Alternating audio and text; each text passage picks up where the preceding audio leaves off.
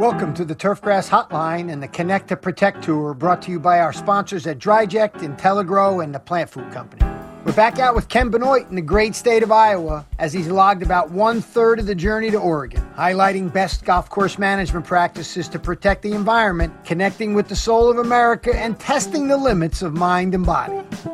Ken's golf course visits with Nate Jordan at Mount Hawley in Illinois and Tim Gravert at Finkbine in Iowa highlights intentional pollinator plantings to maximize golf landscape benefits to the broader ecosystem and getting the most from a single row irrigation system with smart adjustments that save water.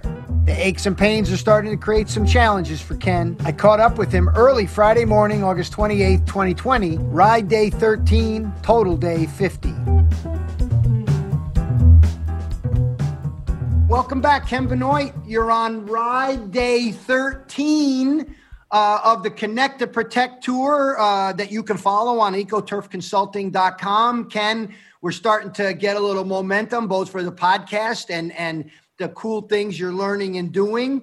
Let's start with where we always do. Uh, where are you now, and how is the bike holding up? Good morning, Frank. Nice to speak with you. I am on a bike path heading out of Iowa City toward ultimately Sioux City, Nebraska is my beeline with a couple stops in between. I'm sitting on a park bench on the North Ridge Bikeway. And let me tell you, Frank, there's some great bike paths that I've discovered along my way here into Iowa, all the way from really New York.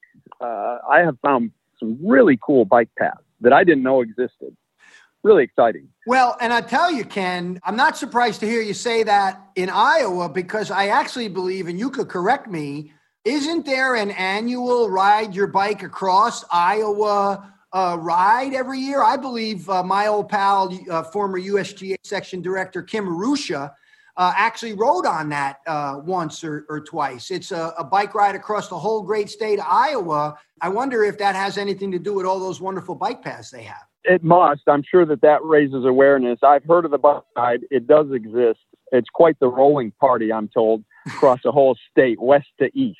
So I'm going in the wrong direction to join that party, but uh, I've heard it's quite a good time. So you're on ride day 13. Looking at your last few rides, looks like in succession you had a you know 103, 92, 63 so, you know, you're keeping a pretty good pace most of the time. How is that going as far as your pacing goes? I know early on you were going out quick, and maybe this is a good time to talk about your health and well being. How is the putting the miles on, uh, both on the bike and on your bike? Yeah. yeah. So, so after 12 days of riding, I've got 1,230 miles logged. So I'm doing a little over 100. The couple short days, that I had, well, the one recently was because that's where I stopped to do a course visit in Iowa. So that only took me 60 miles to get to that point. And I was thankful because the heat has been oppressive the last few days. We touched 100 degrees on two of my rides. Uh, one of them was a 116 miler, and the other was a 102 miler. It hit 100 degrees on both those rides. Is it hard to stay hydrated and are you getting any cramping from, you know, obviously cramping is going to have something to do with your water intake. How's that going? I mean, obviously that oppressive heat riding 100 miles can, even in good shape, brother, that's got to be sort of tough. It is pretty grueling. There's no getting around that. And it's not just water, lots of fluids. Uh, I'm drinking a lot of fruit juices, a lot of water, drinks with electrolytes in it to replenish those salts and I'm calculating that I'm probably drinking north of two gallons of water a day. Wow. On the bike alone, I'm probably pushing two gallons of water over the course of a 10 hour bike ride. All right. So listen, let's talk about your geriatric body because you tweeted out a picture of your foot and it looks like you were icing it. So let's tell everybody what's going on with you. So overall, I couldn't be happier. My physical conditioning has been solid. Legs feel great. Respiratory system feels great. I don't feel winded ever. Judging overall, my physical condition is great. I do have a niggle, maybe even more than a niggle, happening with my right Achilles. It's starting to swell up, and I was walking with quite a limp day before yesterday. Hmm. And that was the first time I'd started limping. It had been hurting me for probably five days prior to that, Mhm.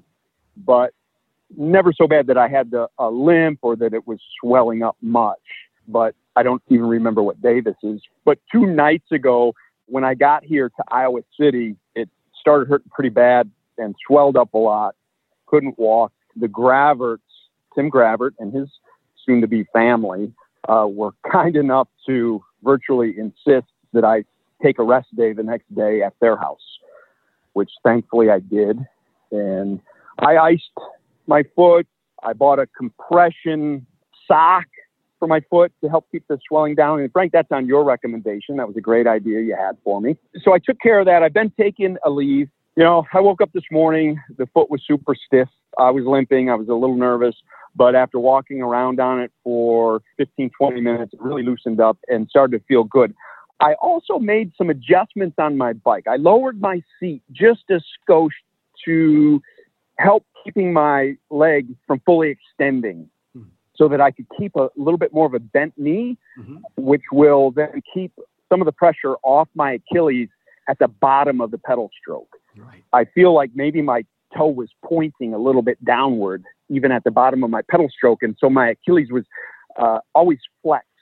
Uh, the calf muscle was always flexed up, and that was causing some discomfort. And I, I hope that that'll help remedy it. I also moved the cleat on my right shoe back a little bit, with the idea being that more of the pressure uh, from the pedal stroke will be placed in the more the middle of the foot. I had it a little more forward on my foot, which I think also was possibly contributing to the Achilles issue. Is your suspicion that uh, the standing up that you were doing and the elevation climbing is what got this going? Yes, absolutely. Because when you're in a standing position, your leg is extending fully on the downstroke. And I have a tendency to point my toes downward. On that downstroke. I think that got me. There was a lot of standing, a lot of climbing, and long days. Yeah. And so back home when I'm riding one to three hours, maybe putting in 10 hours to 12 hours a week, now I'm doing that in a day. Just the constant pressure on that uh, wore it down, is what I think happened. So hopefully these adjustments will take care of that. Because you have many uh, miles ahead. Looks like, you know, you're about a third of the way through, maybe. Yeah.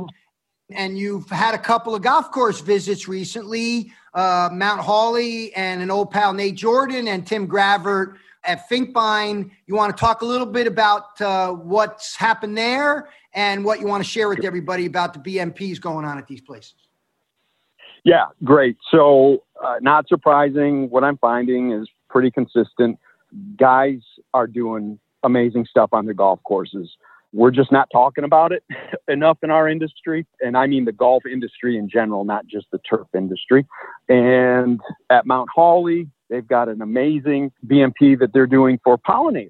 They've got a Monarchs in the Rough program going. They're letting milkweed grow up in a native area. First of all, they cleared out an area that was thicket. There was no native grass, no flowers. They cleared it out and they simply stopped mowing the grass once they got all the weeds cleaned up. And milkweed came up along with some fescue. So they've got this beautiful fescue area now with natural milkweed that's come up. The members are on board. They think it's great. The children now of members are going out there and they're looking for caterpillars in the milkweed. And it's quite a thing that they've got over there. Really exciting. So it was being well embraced by the membership. Uh, I know this is tried by a lot of people before, and sometimes members tend to think, or golfers tend to think, that this looks like you're not taking care of the place. Uh, how is Nate saying it's being accepted there? Yeah, he said that the membership's been super supportive, and I think he did a great job of communicating the program to the leadership at that club, and then the leadership helped drive that communication to the members. According to Nate, it's been very well received over there. So, what about the goose? What's he up to? well, he's working hard, let me tell you. He's been at that job now since March. Hell of a year to start a new job. And he's doing some really nice stuff over there. Uh, the course looks terrific. He's high energy, as always. Uh, of course, you know him from his Bethpage days, I think, Frank. Yes, I do. So Finkbine is the BMP that we focus on at Finkbine was Tim's adjustment of his irrigation system. So he went through, did a full audit of his entire irrigation system, adjusted heads, adjusted run times, just a wholesale change in his irrigation system. He's using moisture meters to hand water greens. He's got some limitations there in that he's got single row in his fairways, but he's making it work, Frank. He's gone and he's adjusting each head based on what the coverage area of that head, of, the turf grass in the coverage area of that head requires it sounds like something every superintendent should do, right? Mm-hmm. And, and a lot of guys do that. But I think there are a lot of guys who overlook the importance of adjusting their irrigation system to site specific needs. Well, and here's the thing, Ken. You and I and Tim, I didn't know Tim's entire career, but I've known a fair amount of it. And all three of us have always grown grass in places where generally it rains. Our irrigation is uh, supplemented by natural rainfall. And so when you have that to cover your back or wetting agents, or maybe you're, you know, you have soils that accommodate you or don't accommodate you in some way, it's really easy to not see the inefficiencies. And number one, even if you do see them, they're not necessarily easy to fix if it's a spacing issue or a, a design issue, something that's going to require a bigger investment. But I tell you, you go to dry areas in the country, Ken, you find out pretty quick that the head isn't hitting there. So, but you're right. It is yeah. a often overlooked uh, BMP, but I think people are tweeting pictures about single row and how it gives you that Pinehurst green down the look and the the scalloped brown edges. That seems to be something that, in for some, uh, is growing in importance, and that's going to be good news for us as an industry. Now, listen, let's transition to where you're heading from a golf course perspective and what the next few days are going to be like on the Connect to Protect tour? Well, it's going to take me three days to get from here to Sioux City. And once I get to Nebraska, estimating now that's partly depending upon my physical health and whether or not I need to take some additional rest days uh, as a result of uh, my Achilles issue. But I'm thinking it's going to take me about four days to get through Nebraska as of now, I don't have a course set up in Nebraska, so I'm hoping to get a course site visit set up. It would be if I don't get one there, it would be the only state so far I haven't stopped in. And so we're going to help you do that. We we may get this published uh, in time for you to be able to do that. But I guess I'd like to wrap up today, like we've been doing in the other conversations, with you know how's it going mentally for you, meeting people, the other part of the journey here the part where you meet people and chat with people and learn some things. Have you been able to do that outside of just the golf course people you've met? And if so, uh, how's that going? So, since we spoke last, I've not had much interaction with people outside of the golf course industry. I'm hopeful that my Achilles will allow me to not have to focus so much on my health, you know, and I can kind of get back to trying to interact more with people. I have been pretty distracted with this Achilles, Frank, to be honest with you, and it's consumed me a little bit because it's a threat to my being able to finish this thing. I'm going to finish this thing, so I've got to make sure I take care of that. So I've been a little distracted by that. And that is allowed, Ken. you know, 1,200 miles in the book, roughly about 100 miles a day. We are all still on your back and so excited to read your writings and videos that you've been posting at ecoturfconsulting.com, Ken.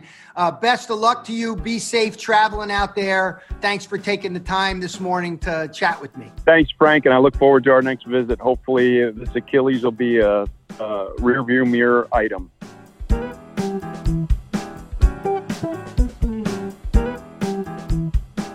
Ken Benoit, founder and president of EcoTurf Consulting, can be found at ecoturfconsulting.com. His Connect to Protect tour can also be accessed there, where you can follow Ken's progress, videos, and experiences. And we'll be checking back in again soon. The Turfgrass Hotline is brought to you by our friends at DryJect, Intelligrow, and the Plant Food Company, three sponsors that are committed to our progressive voice here at TurfNet, and specifically from all of us on the hotline and with Frankly Speaking. I'm Frank Rossi. Thank you for listening.